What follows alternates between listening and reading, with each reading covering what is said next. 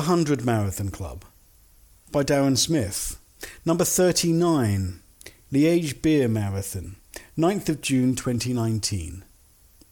Rather than take it easy after Fire and Ice, a fortnight later and a week before 70 miles of the wall, I headed to Belgium on the Eurostar with a sack full of costumes and a taste for Trappist beer.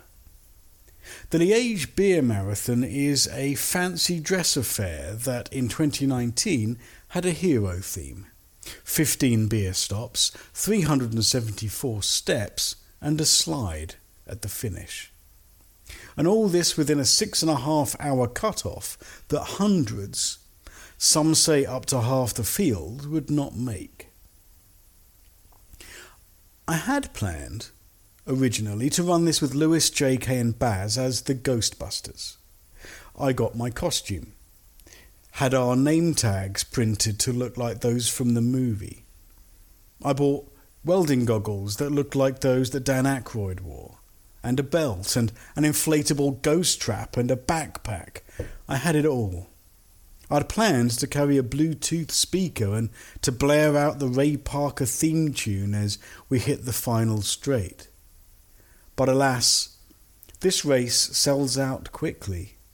The boys did not sign up in time, and I made the trip without them. But you know, the guys not making it was hardly the end of the world. It wasn't a disaster of biblical proportions. It wasn't Old Testament, real wrath of God type stuff. It wasn't fire and brimstone coming down from the skies seas and rivers boiling. It wasn't 40 years of darkness, earthquakes, volcanoes, the dead rising from the grave, human sacrifice, dogs and cats living together, massed hysteria.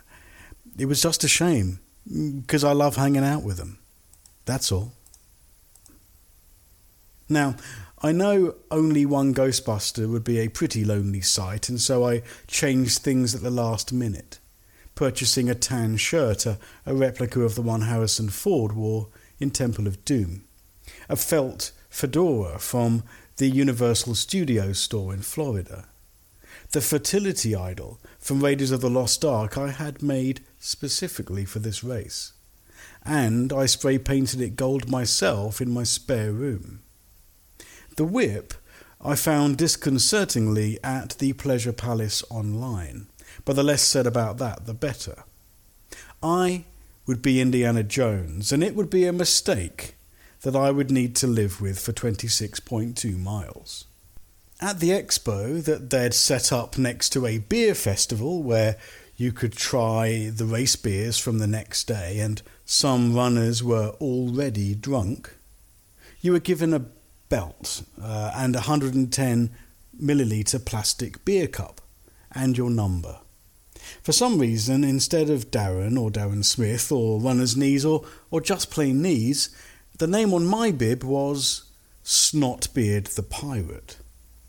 It did make me and those around me laugh, guessing that I'd probably been drunk when I signed up for the race, and clearly had a head cold at the time. They also issued us with a race t shirt and a cap and these would become very important over the sunny Whitsun Bank holiday weekend, where the only member of the London crew to make it was Jenny Morris, back from her South American tour with Cirque du Soleil and wanting to chill and drink. And she was such a trooper, finding the places to eat and drink the best sangria in town. Oh, yes, it was remarkable and certainly the best in the Belgian city of Liège, perhaps not famed for its Spanish drink recipe. She would also wait at key points in the race that started in town, then went down one side of the river as far as a small island, then back up the river before crossing and then going up the next parallel waterway.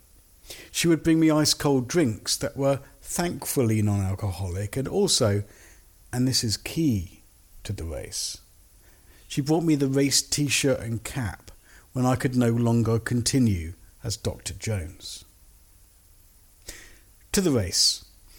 It started in town, uh, in the main square by the bus station, and despite being surrounded by hundreds, perhaps thousands of people dressed as superheroes, Asterix and Obelix, Smurfs, and a dozen Bob Rosses who all stopped to paint something at each beer stop, I was finding myself feeling a little self conscious.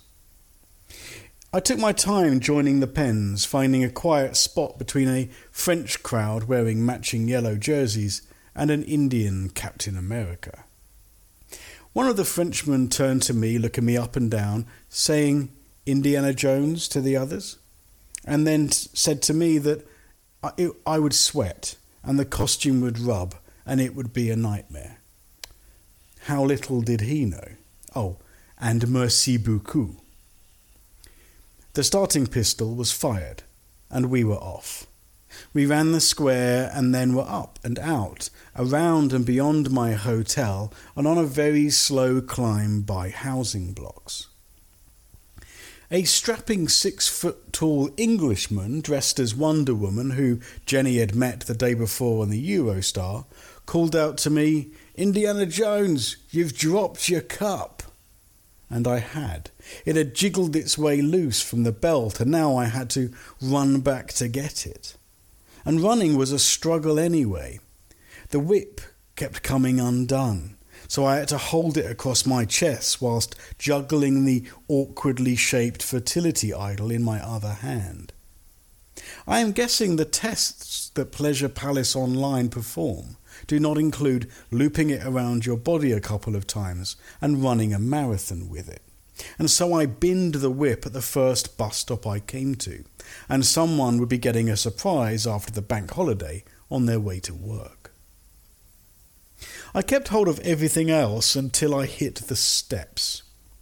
The beer stop at the bottom of them, the first of the race, uh, was one of those dark, chocolatey beers, the really strong ones that are the equivalent to a punch in the temple. And it was already carnage when I caught up with Jenny, who was halfway up the set of stairs, killing herself laughing at the runners and their costumes. At the top, I was done. I was sweating like a sumo wrestler in a sauna, but I had a plan. The tan slacks that I bought were for hiking in the Far East. They were quick dry and they had zips at the knee level that allowed you to turn them into shorts. Jen, being my race kit, oh, whatever the fuck you're going to call it, um, pit crew? Yes, pit crew. Jenny, with Jenny being my pit crew for the day, um, I gave her the lower legs of my trousers and I was off. Now Indiana Jones, minus the whip, and in shorts. The fertility idol was the next to go, but it took some time to get offloaded, to be fair. Uh, it was just the wrong size to fit into the Liège trash bins. I would see a bin, I'd run to it and try to jam the goddamn thing in, and then give up pick it up again, and then run to the next bin. It made halfway before I finally just said fuck it and left it on top of a bin and kept going. Now, a material that you do not hear being used much for running gear is felt. And the hat was made of felt, and it was dripping with sweat at the turn of 13 miles. Rather than Indiana Jones in his fedora, I was starting to look like a cross between Orinoco from the Wombles and Wurzel Gummidge. The shorts, they were fine though, but the shirt, oh my god, the shirt with its buttons and its uh, epaulettes and the uh, buttoned breast pockets and tight underarms was chafing me to high heaven. And so I messaged on to my pit, messaged ahead to my pit crew for support. Jenny met me at a giant inflatable gnome and a calypso band, two things that you do not ordinarily put together, much like running and wearing a felt hat. And so I changed, swapping the shirt for the blue race tee and the hat for the race baseball cap and welcoming and oh my god, accepting a welcome ice cold Coke before starting the second half of the race a lot more comfortable. And let me just say, I know you all moan about me stopping in shops on marathons to pick up ice cold drinks on the way. Well, it was easier to get someone else to do it for you. But anyway, I actually got ahead of steam one after I had changed kit. I only decided to stop and drink water or light lager beers at the uh, beer stops so I could keep moving as the hordes of Vikings and stormtroopers and an, a bearded Greta Thunberg uh, staggered to get their cups filled. A squad of firemen whizzed by on scooters, and that surely wasn't fair. And everybody was walking before the tenth beer. Me? To be fair, I'd had enough of alcohol by now. I was sore and wanted to change into normal clothes, shower, and join Jen for more of that tasty and numbing sangria. And that's what I did, keeping up with these two Vikings who were regretting wearing the full costume, including fur tunic and metal helmets, and meeting Jen for an ice cold Fanta, drink number two, tick, and then arriving at the last beer stop, the most popular one at 26.1 miles. A lot of people stop here. I guess the idea is they leg it to this one and then spend as long as they can drinking until the cut-off is nearly up, and then they sprint to the finish around the corner. I just bypassed it and went around the square that we started in and then up and onto the roof of the bus station ticket office. And then on the other side of it, there was a slide down to the finish line.